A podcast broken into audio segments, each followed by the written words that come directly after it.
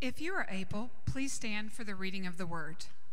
This morning I'll be reading from Revelation 20 and 21.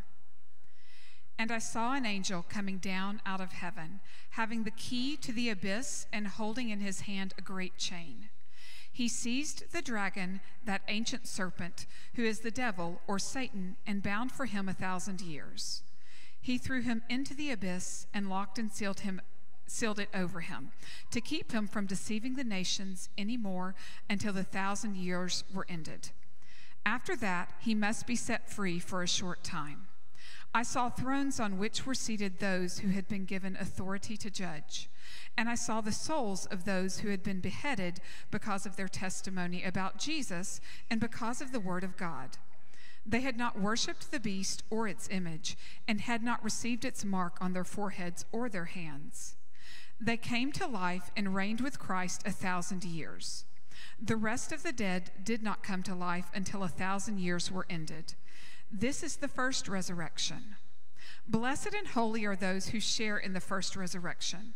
The second death has no power over them, but they will be priests of God and of Christ and will reign with him for a thousand years. When the thousand years are over, Satan will be released from his prison and will go to, out to deceive the nations in the four corners of the earth, Gog and Magog, and to gather them for battle. In number, they are like the sand on the seashore. They marched across the breadth of the earth and surrounded the camp of God's people, the city he loves. But fire came down from heaven and devoured them. And the devil who deceived them was thrown into the lake of burning sulfur where the beast and the false prophet had been thrown. They will be tormented day and night forever and ever. Then I saw a new heaven and a new earth, for the first heaven and the first, first earth had passed away, and there was no longer any sea. I saw the holy city, the new Jerusalem, coming down out of heaven from God, prepared as a bride beautifully dressed for her husband. And I heard a loud voice from the throne saying, Look, God's dwelling place is now among the people, and he will dwell with them. They will be his people, and God himself will be with them and be their God. He will wipe every tear from their eyes. There will be no more death or mourning or crying or pain, for the old order of things has passed away. He who was seated on the throne said, I am making everything new. Then he said, Write this down, for these words are trustworthy and true. The word of the Lord. Please be seated. Good morning, Highland. It's good to see you here. I hope you're having a very Merry Christmas. Um, I'm grateful that you visitors are here too. As I was walking around this morning, I just saw so many friends and family visiting from somewhere else. And, and I want to say welcome. Welcome to Abilene. Uh, if this is a strange place for you, welcome back home if you're returning back to kind of old stomping grounds. Uh, this season of Advent, we've been, uh, we've been following the story of, of Jesus through the apocalypse of John, which might seem a little bit strange. We've been, we've been tracing the story of the dragon and the arrival of Jesus, not so much as babe in a manger, as in Luke, but, but although that's true, uh, I want us to think this Christmas about Christ the King, who arrives and brings victory in the battle against the powers and principalities, even against death. And I think this week is the week where uh, websites begin to publish their kind of like best of lists of, of 2023, and they, they begin to, you know, their most looked at articles, or if you have Spotify or other kind of apps, they might say, here's the music you listened to this year. Um, and it's kind of that this year in review. This time to kind of pause and reflect on, on what has happened. And, and, and I think for, for Highland, for us as a community, what a year we have experienced. Uh, this year, we have welcomed even more new people to be part of the Highland family. And I, I don't think there is a, a better way to express what Highland's DNA, what we are about, than what happened last Sunday. I don't think we planned this, but it just happened. If you missed last week, you ought to watch the live stream because every moment of that service was an expression of God's love and the hope that we share as believers. Last Sunday was a tremendous week. We had surprise baptisms. I don't know if you could see it from where you were sitting, but from where I was sitting, there was this moment. If you weren't here, let me tell you briefly.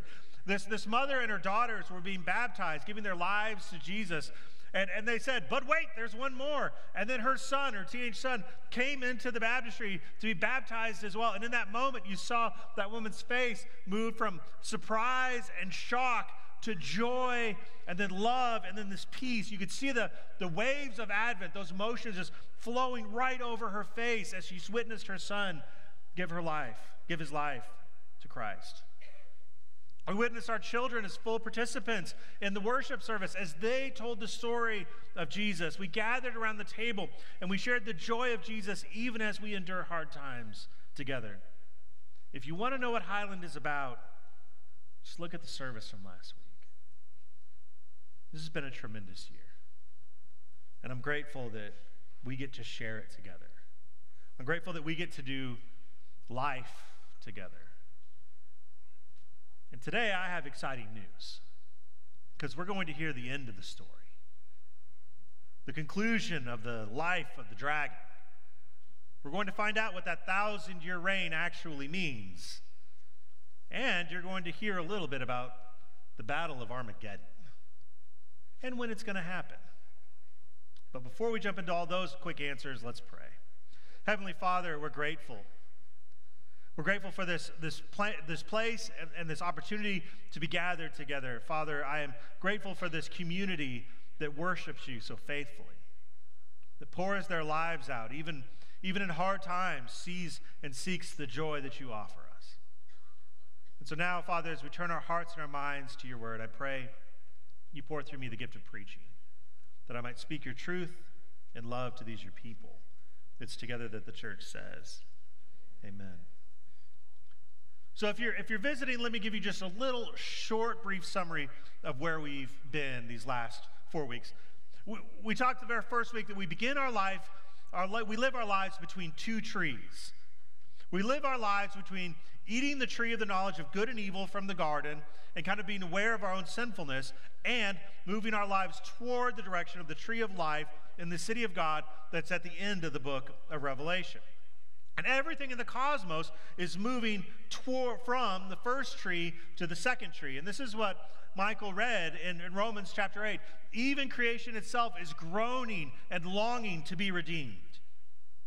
And that's what we do together. We, we grow and we mature and we learn how to live well and love well. And we learn how to see the world the way God does. And we learn to live the way Jesus lives. And then there was this strange nativity scene in the book of Revelation. There's less sheep and goats and donkeys as we take our angle and kind of change the perspective and we cast it up into the stars. And up in the stars, what we see is a woman and the pains of childbirth. And there is a great dragon that looms to eat the Christ child as soon as it is born. It is a, a fight that is both decisive and comical. It's decisive because the baby is snatched up into the heavens, which, by the way, is the most compressed uh, gospel ever told. Jesus' birth, life, death, resurrection, all in one sentence. In Revelation, it's the most Revelation. It's the most uh, compressed gospel, and then he is seated on the throne. This, this, it is comical because there's this fearsome dragon that cannot even defeat a pregnant woman and her newborn baby. The dragon, frustrated in defeat, flees to the earth to wage war against the followers of the Christ child. And this is where in the story we meet two beasts one is from the sea and one from the land. One who uses brute force to intimidate and destroy. One whose silver tongue entices and deceives. And the war that is waged by the dragon through these two proxies is played out in a million different ways, in a million different scenes throughout history. And this completely incomplete evil struggles to destroy the people of God, but they will not be victorious they will be thrown into torment. Now, here's the thing that's confusing as you read the book of Revelation. Because it looks like this dragon just keeps coming back.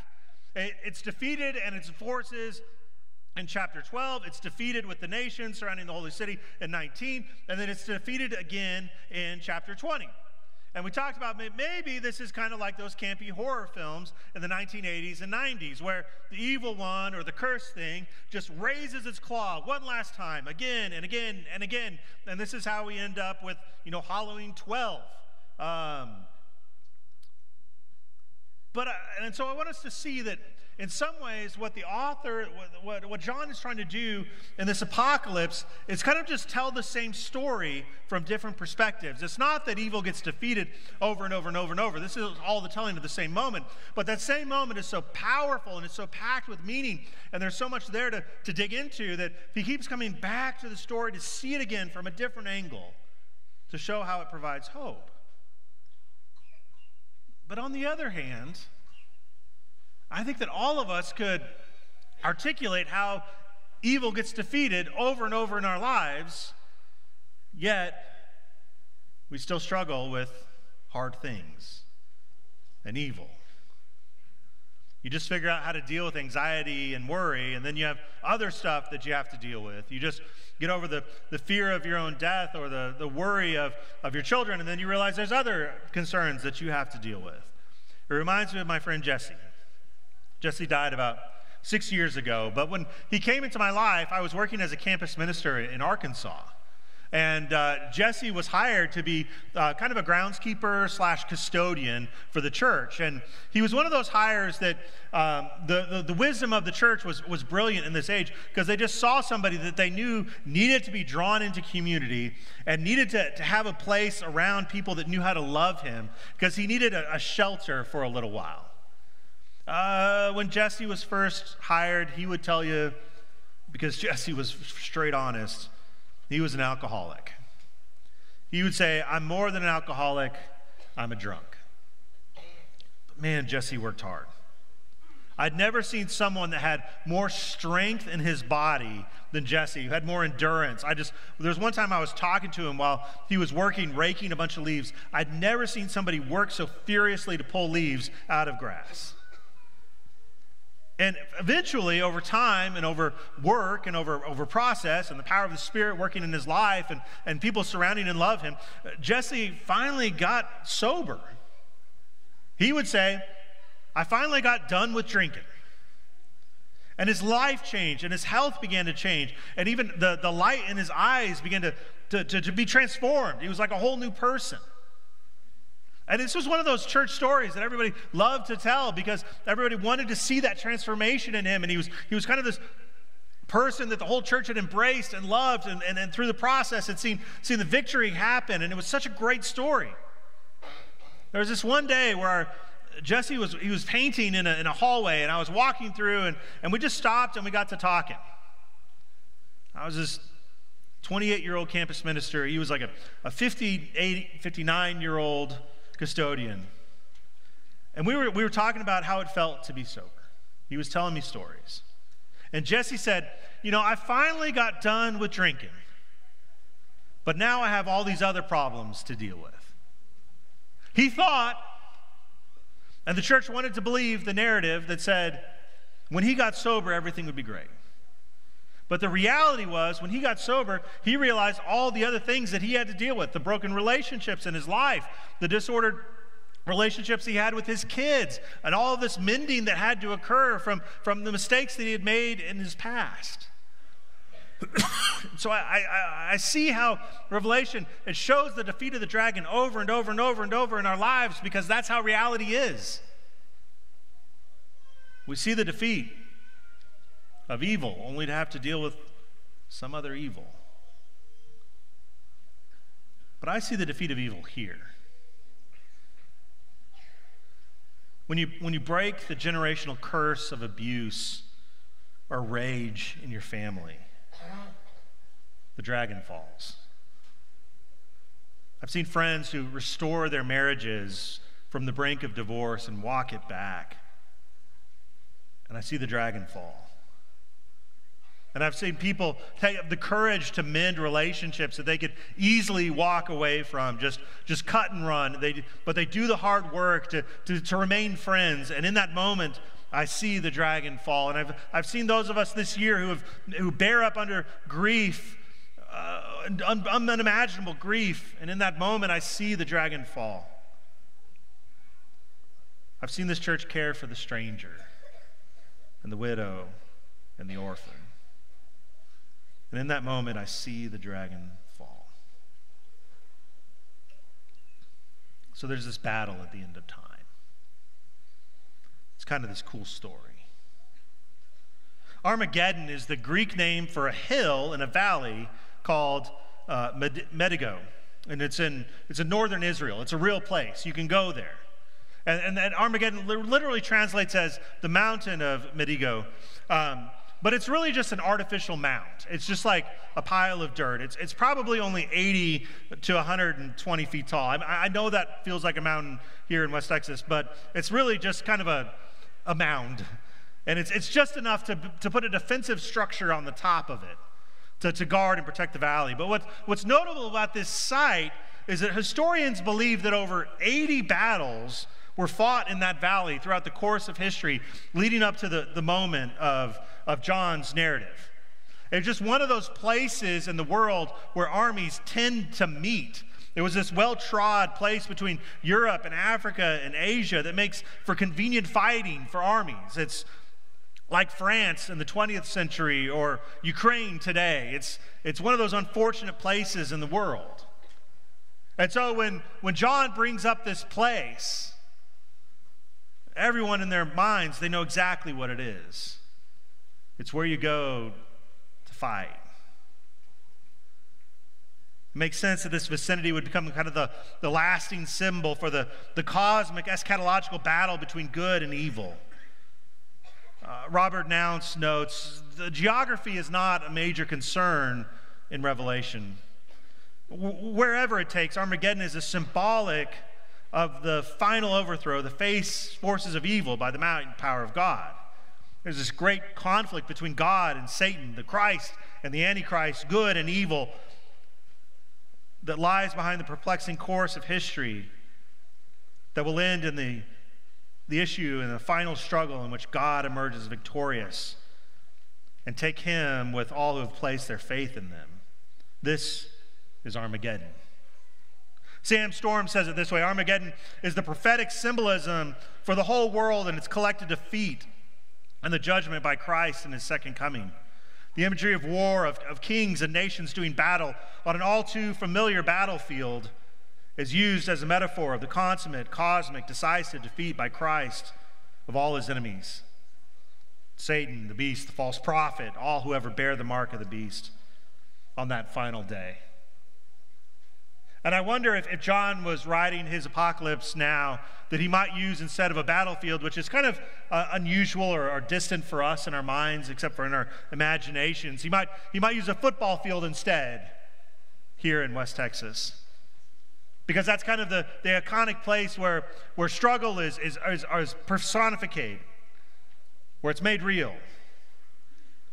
What's fascinating about the Battle of Armageddon is that it's not really a battle at all.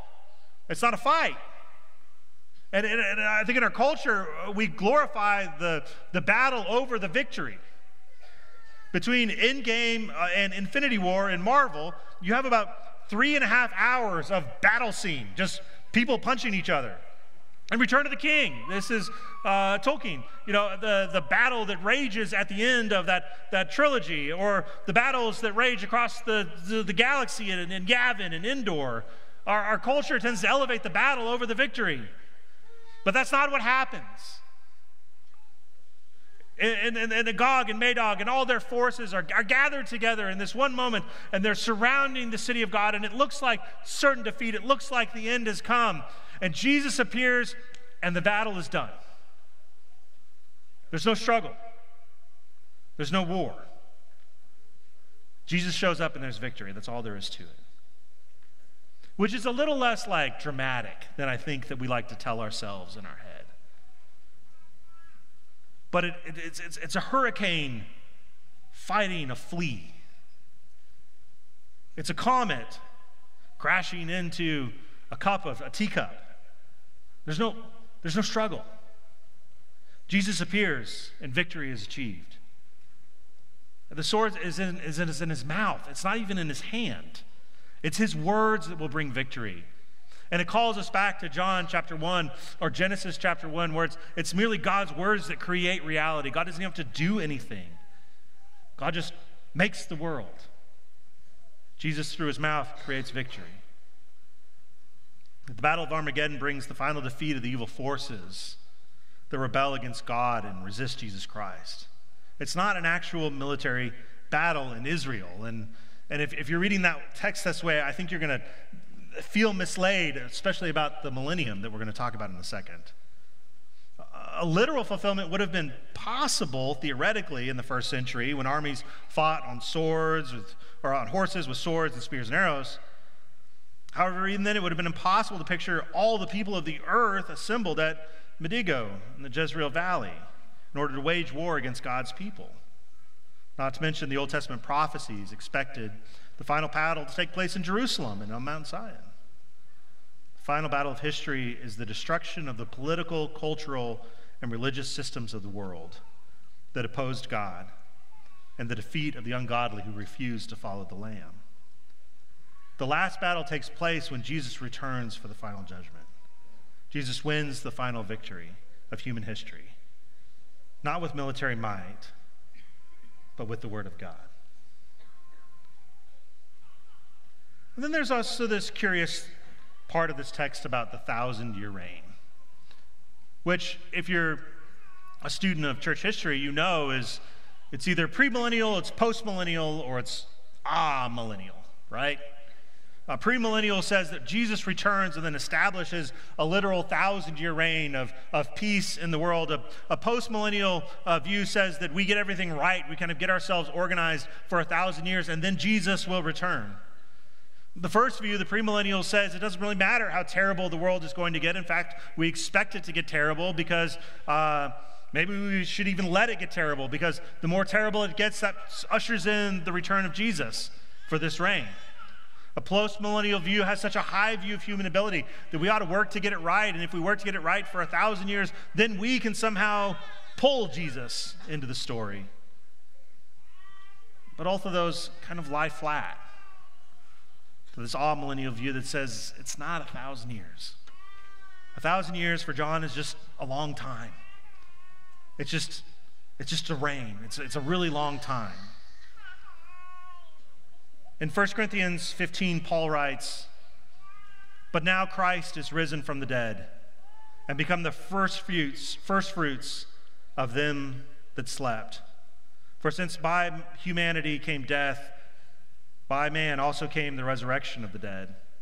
For as in Adam all die, even so in Christ all shall be made alive.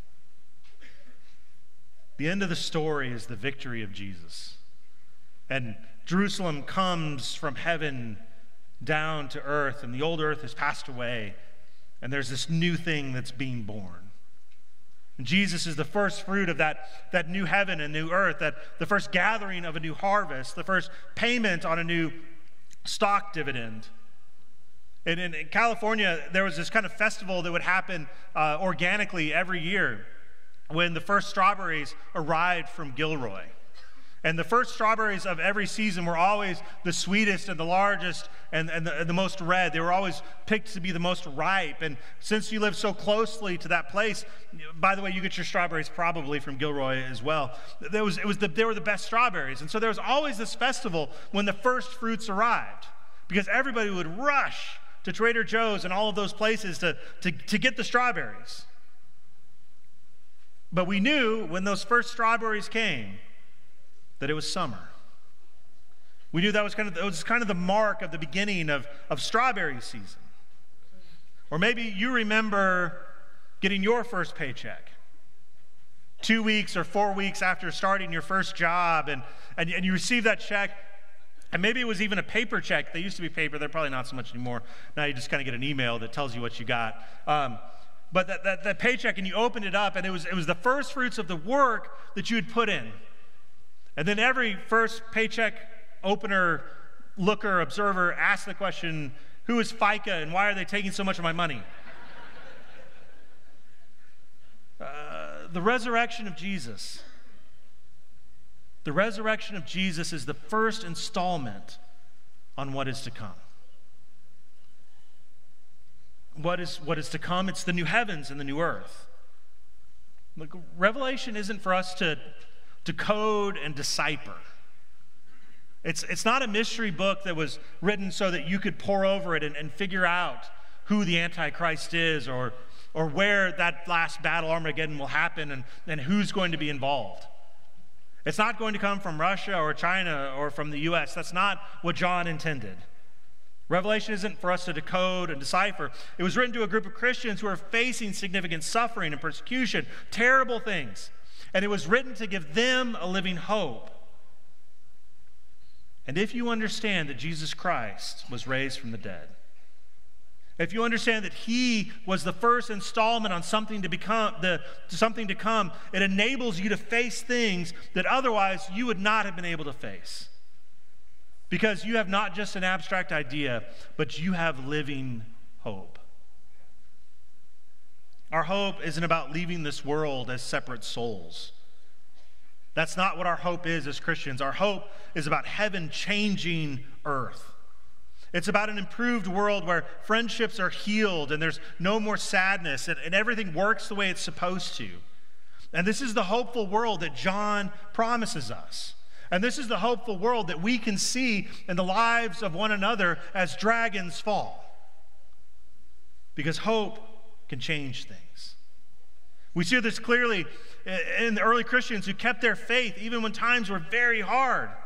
Hope helps us act bravely in the present because of what we believe about the future. Just think about all the people who were slaves, but still held on to hope, held on to hope. Hope is durable and strong. And to find hope, we need to believe in Jesus' death and his coming back to life. His resurrection promises us a fresh start, showing us that even our struggles can make us better or change us. And what all of this means, no matter what happens to you now, it can only make you better. No matter what you're enduring right now, it can only make you better. And this is what Natasha and Aloni and Iana and Zach and Matthias and, and, and Tracy and Felix and Shiana experienced these last few weeks in baptism. What they experience is that everything else that comes after that moment will only make it better. We, we, we face everything with hope. Tim Keller says it this way There are only two things that can happen after your baptism in the face of adversity. Life with Christ will transform you into a better person, or it will kill you, which will really transform you into a better person. If you believe in the resurrection, death is not a thing anymore. It's just the shadow of a thing. The dragon is defeated over and over and over, bound with a chain and thrown into the abyss, a hole so deep and dark you can't see the bottom of it. Jesus drank the bitter cup so that we might eat from the tree of life. And I know it's Christmas, but we sing this song on Easter. That Jesus Christ is risen today. And, and there's a verse we don't often sing, but I, I love the, the last line. It says, Made like him, like him we rise. Ours the cross, the grave, the skies. This living hope makes us satisfied, calm, humble, and joyful. It makes us people transformed to look a little more like Jesus every day. Will you please stand for our benediction?